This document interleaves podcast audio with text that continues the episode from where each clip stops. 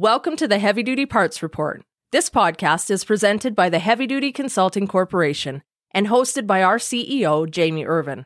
At the Heavy Duty Consulting Corporation, we work with manufacturers, distributors, and repair shops who want to grow their business. Do you have a problem that you would like some help with?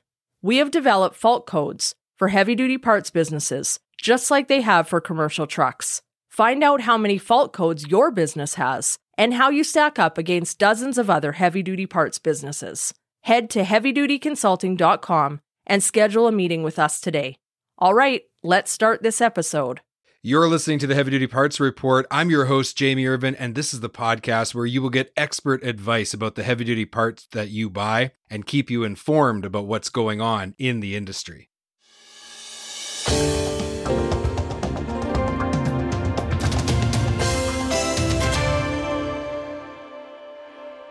This episode is sponsored by Zerk.work. If you are a mobile heavy duty mechanic, please check out Zerk.work today. Have you ever been faced with an expensive repair bill? creates a lot of stress. And having to decide whether or not to rebuild or replace an engine is probably one of the most expensive bills that you will face with a commercial vehicle. To help us understand when you should rebuild an engine and what the best options are for engine parts, I'd like to introduce to you my guest today, Bill Mirth, Director of Business Development at IPD. Now, Bill has spent 20 years at Federal-Mogul in their powertrain division, and he's now responsible for the leadership and coordination of all sales activities at IPD in America. Bill, welcome to the podcast. Thank you, Jamie. It's great to be here. For those who aren't familiar with IPD, can you tell us a little bit about the company? Yes, IPD has been in business for 65 years. Uh, we're located in Southern California. We're a family owned company, um, and we specialize in replacement parts for heavy duty diesel engines, from Caterpillar to Cummins to Detroit Diesel and so forth. Uh, we, we handle the, the, the real large industrial engines all the way to the truck engines. I recently had a conversation with a mechanic, and he asked me a pretty thought provoking question. What criteria should you consider when you're looking at an engine that has failed? Do you replace the engine? Do you rebuild it? What kinds of things should that mechanic be considering when making that very difficult decision? That's a good question, and and not standing next to that engine and actually looking at it. There's a couple things that come to mind. Number one, what is the condition of the block? Has the block block been ventilated, meaning that there's a hole in the side of it, which would cost a lot of, uh, you know, to repair the block or to buy a new block? Or is it just, you know, worn down or maybe have had some sort of a failure inside, a heat issue or what have you? So you really have to look at a lot of different criteria. But really, the bottom line of it is the decision will be whether to rebuild or replace, but that will be a replacement engine chances are it will not be a brand new engine. So the same question comes to mind as to what is inside of that engine, whether you are going to build it yourself or have somebody re- rebuild it for you. That makes a lot of sense to me because when it comes to the parts that you buy, I mean, the, the quality of those parts, what you're putting into the engine, those are all very important considerations I think when this mechanic was talking about this, you know, one of the things that's always a difficult decision is when you have a piece of iron that's a bit older and you say to yourself like what kind of service life am I going to get out of this? Am I am I going to be able to recoup my investment? What kinds of things are we thinking about when we're looking at it from that perspective? We keep engines alive. I've been in the engine parts business for about 30 years now, and there are still engines that I was selling parts for back in the early 80s that are still going today because replacement parts companies continue to, to innovate and produce engine parts that are designed for the replacement, not designed necessarily for just the, the brand new part of that engine uh, when it comes off the showroom floor, but it's rebuilt, rebuilt, rebuilt not only in America, but also rebuilt globally. A lot of engine blocks leave here and they'll end up somewhere else around the world. So the ability of replacement parts to keep those engines alive and going um, time after time after time, rebuild after rebuild after rebuild. I hear a lot of mechanics talk about the need to keep the facility clean when doing a rebuild. And I often sense a bit of fear around that because, of course, we're talking so much money to rebuild and, and replace an engine. I also hear a lot of fear about the use of aftermarket parts. You mentioned OE parts, original equipment parts versus aftermarket. What kinds of conversations do you have with customers around those two issues specifically? Let's start with the cleanliness of the facility when doing a rebuild, and then we'll talk about OE and aftermarket parts. Well, the cleanliness of the facility is very, very important. I mean, eh, you know, a lot of times in building an engine, what what dirt could get into that engine during the rebuild. It doesn't have to be a clean room environment by any means. And there are engines being built in all kinds of climates and and and, and facilities. It's always good to have some level of cleanliness in any sort of the, the truck parts component, whether or not you're you know re- replacing brakes or engine parts. But it's not absolutely critical. You just have to make sure that not, nothing from the outside gets into the critical components on the inside. Okay. And then when it comes to the fear of using aftermarket parts, that seems to be something that's a real uphill battle. I know a lot of salespeople that are, you know, charged with selling aftermarket parts. And I hear mechanics and I hear fleet managers and repair shop owners say, nope, if it doesn't come directly from the dealer, I'm not using it. Well, you call it aftermarket, I call it replacement. Um, the OEs are very good at designing a brand new engine. The replacement parts companies, aftermarket, so so to speak, uh, focuses on the continued replacement and the continued rebuild, a, re, a rebuilding of that engine. So we design parts that are a lot of times a little different than what comes on the original build because that that engine is not new anymore. It is being rebuilt. And heads might be re, uh, resurfaced. Blocks may have been, you know, uh, honed out or what have you. So it's important to, to really look at what am I buying for the replacement aspect of that engine, not based upon what, what came on it originally. In the 65 years that IPD has been in business, back in the early 80s, the Caterpillar 3208 was a uh, popular truck engine. It was actually a throwaway engine. It was never intended to be rebuilt. So if you own that particular engine and when it came to the end of its life or it had a failure, you had to go buy a new one. Well, the replacement parts company, in this case IPD, looked at that and, and noticed that their piston design was a two ring piston, an oil ring and a compression ring. Most pistons have at least three. And we added a third compression ring. Now you can imagine the blow by of that particular engine with just one compression ring was killing mosquitoes, you know, two two miles behind the truck. But with that second compression ring, it actually made the engine perform better. And it also gave us the ability to rebuild that engine. So instead of throwing it away, 3208 engines were, were, were, were kept alive through the rebuilding process for that owner so they didn't have to go back and buy a brand new engine every time. To fast forward, you know, 30 some odd years, recently IPD just launched a chrome moly uh, liner for the Cummins ISX and ISX 15. Why did we do that? Because it is a that liner design is a mid-stop liner, meaning half of the liner is floating inside the block unsupported. So if there is ever a catastrophic failure and that cast iron original design liner will shatter because it's very brittle. And it usually results in the block going through the side of the uh, the, the the rod going through the side of the block ventilating the block. Now you have a catastrophic failure that you either have to repair the block or buy a new block. That's a lot more than just doing doing an in frame so with our new chrome moly liner, it adds that extra layer of protection because that liner is strong enough to take the brunt force of a failure. It will protect the block and give the operator time to turn off the engine and react to the failure without catastrophic results. This is just a, one of many examples that we as a replacement parts company can do to improve on the original design. So, as a replacement part company, you are doing your own engineering then and looking at okay, these engines have been in service for several years now. We're seeing this failure repeatedly. How can we make that better? Is that the approach? Is that how you look at it?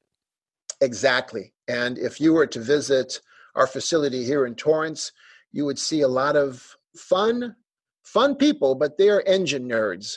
And we have a lot of uh, scientific equipment here, a lot of tech, tech, tech, technological equipment here. We, we, we can tell metallurgical contents of, um, of parts um, and gaskets and, and so forth. We, we can basically dig deep into a design and, and find ways to, to improve it. Walk me through the process from the point of view of the mechanic. So the mechanic, he's at a repair shop. One of his customers comes in. There's an engine with a catastrophic failure. They decide to use replacement parts. That engine is rebuilt. The truck is put back into service. And three months later, uh oh, there's something not working right with the engine. How does the process go from there? What would the repair shop owner and mechanic and the owner of that truck experience? Well, the first thing the owner of the truck is going to want to do is go back to the person that rebuilt the engine and report the fact that he has a failure. From there, that rebuilder of the engine may be able to troubleshoot the item there. Uh, if it takes more investigation, then they will probably contact us. And if that's the case, then we will ask for a series of questions. We, we, we have the ability to do very deep uh, analysis into engine failure. And one of the things that we're very good at is giving a very comprehensive review of what caused that failure.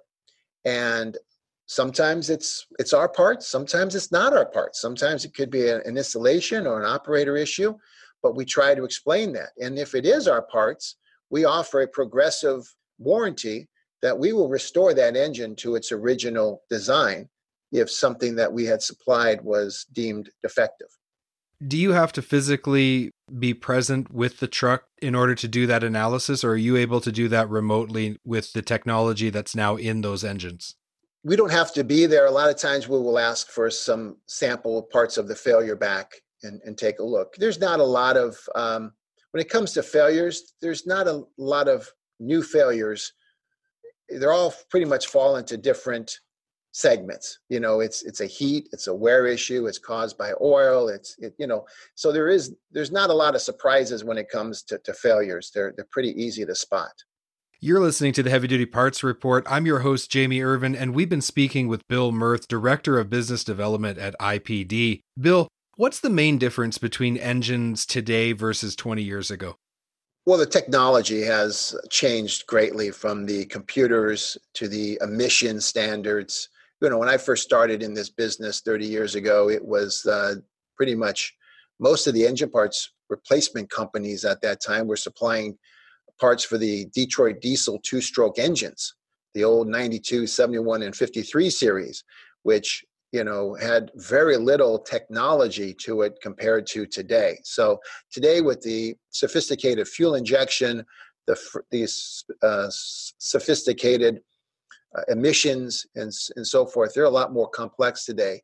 But as far as working on the actual engine side of it, of replacing the hard parts, the pistons and the bearings and so forth, not a lot has changed. So, from your perspective, why are your products better than your competitors? We have to be better than our competitors, especially on the the OE side, because you know if an OE part fails, it's a lot of times people think you know what did i do wrong? But if an aftermarket part should fail it's what did they do wrong? So we have to really strive to be better at everything we do to eliminate those those issues. So we we really dive down deep into the the quality of all of our components. When you're an end user and you look at an, an o-ring right um, the original spec it might be a blue o-ring but you can't tell by looking at that o-ring what the composite of the material is. It might fit in in the engine and it might go but after a while you you you could have failure because the material used for that doesn't handle the heat or the wear or the chemicals whatever that particular seal is is you know touching. Um, so you really need to know that your supplier in this case I, IPD will will use and start with the original specs and then decide from there um, can it be improved or not and you can you can feel um, secure with IPD that every one of our parts has has got to meet those those those quality standards, and with the desire to improve the cost per mile. So, in the life cycle of a truck, obviously, as the truck ages, the considerations are different. How do you help people make decisions at every stage? So, you have a truck, maybe it's only six years old, and then you have a truck that's 20 years old. Walk me through the right way to buy engine parts. In my career, I've been in the one single consistent product line that I've been dealing with in in my career is engine parts but i've i've also been in the brake business the wheel end business the safety products like wipers and so forth. And i would say the answer is the same no matter what truck part you you are looking at. It is not the price of the part that they slide across the counter that matters. It is really the labor and the downtime. Oftentimes fleets will accept or not ask the right questions in in in choosing the parts because it's very very confusing so they end up making or cutting a corner and making a bad decision that then costs them more labor and more downtime which becomes a downward spiral. The correct questions to ask when you're buying engine parts is um, who, what is the brand? Is it a reputable brand? Is that brand been a, a, around for a while? Can it articulate the the quality value proposition of that brand. Uh, to really understand and to know the brand. Does that brand have an outside sales force to support it? Does that brand, do they dabble in engine or do they only focus on engine? Do they have a strong out, inside sales and technical team that you're just a phone call away or a website away from finding the answers that you need? And, and do they make their parts or do they just source their parts and put it into a box and so you never know from one time to the next if it's going to be the same box. So how much do they actually manufacture of their own products? Yeah i really like i really like that bill because when you think about purchase price that's really just the beginning isn't it? You buy the part but there's a whole process afterwards. How do they treat their customers? How are they able to support their customers once that customer buys the part and installs it and then uses it and that's what you're really highlighting there. And I think that is such an important thing for people to remember when they're buying parts that it's not just the purchase price, there's so much more that goes into that decision. And when the price is lower, what did they take out of it to make it lower? It's not that one manufacturer, or I should say one supplier, has the ability in this super secret place to buy things really cheap. Everybody plays by the same rules everybody has the same business model um, challenges. So, what is coming out of that when, and I'm talking general truck parts because I've I've sold a lot of different types of truck parts over time.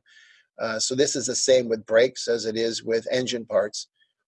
What is coming out of that product to enable them to be so cheap? And that ought to be the first thing that the first question that comes into that mechanic or that fleet owner's mind is why am I getting such a deal here? It takes you know money to design a good quality part, a consistent part every time, a part that's going to improve your cost per mile.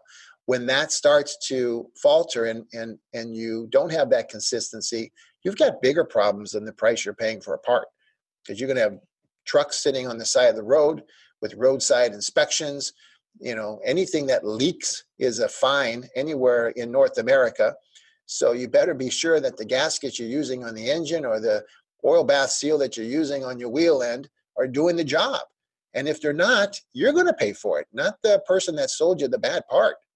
Does IPD though offer a range of parts? Do they have a premium lineup and then do they also have like a, a more economical where it's marketed appropriately and, and and customers know what they're buying when they buy those different parts or do you just sell the one grade of part? Part of my past has been in the brake business where there's a good, better, and best. And I think that's very unfortunate because it becomes very confusing to a fleet. But in the truck, uh, in the engine parts business, thankfully, there's just a best.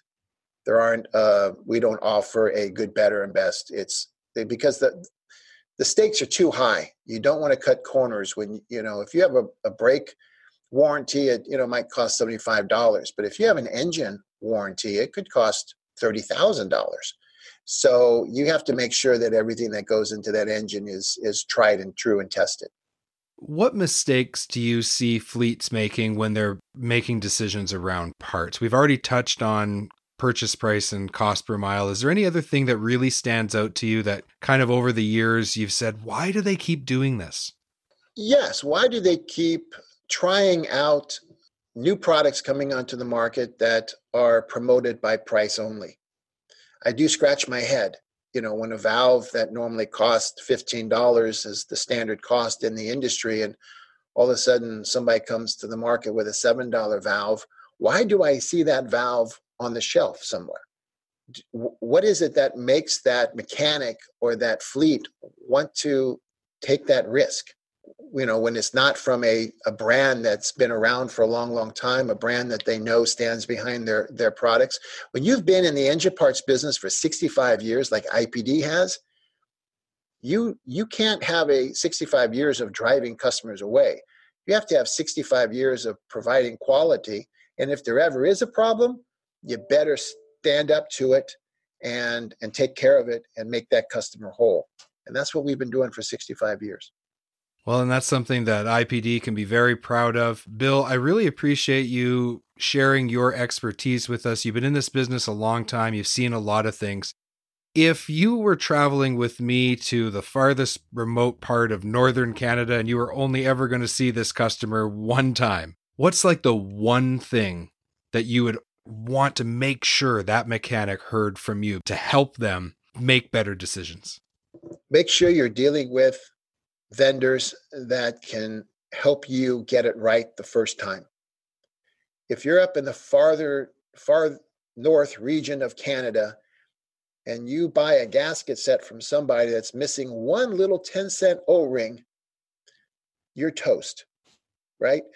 You've delayed that project for a long, long time. Make sure that you're doing with uh, dealing with people that are passionate about the business, passionate about finding solutions for you, passionate about bringing the right products to you that can make you do the job right the first time.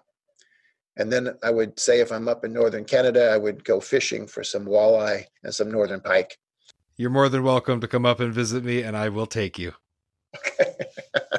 You know what's fascinating about that question is that in reality, it doesn't matter if you're in northern Canada or Alaska or you're in California or New York State where there's an abundance of suppliers available to you. You should want to work with those kind of people anyway.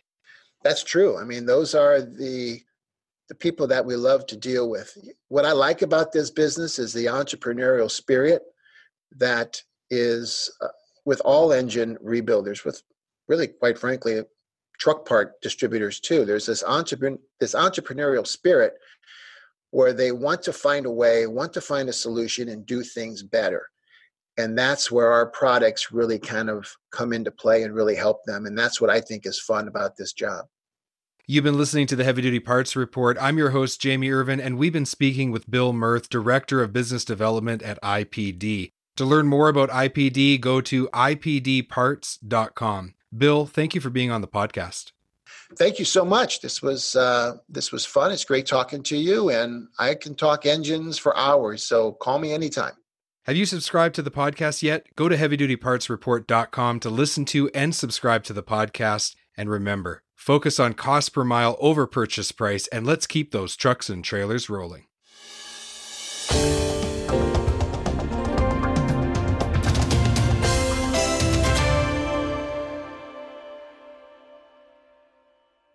HDA Truck Pride is the heart of the independent parts and service channel. They have 750 parts stores and 450 service centers conveniently located across the US and Canada. Visit heavydutypartsreport.com slash HDA Truck Pride today to find a location near you. Again, that's heavydutypartsreport.com slash HDA Truck Pride and let the heart of the independent service channel take care of your commercial equipment.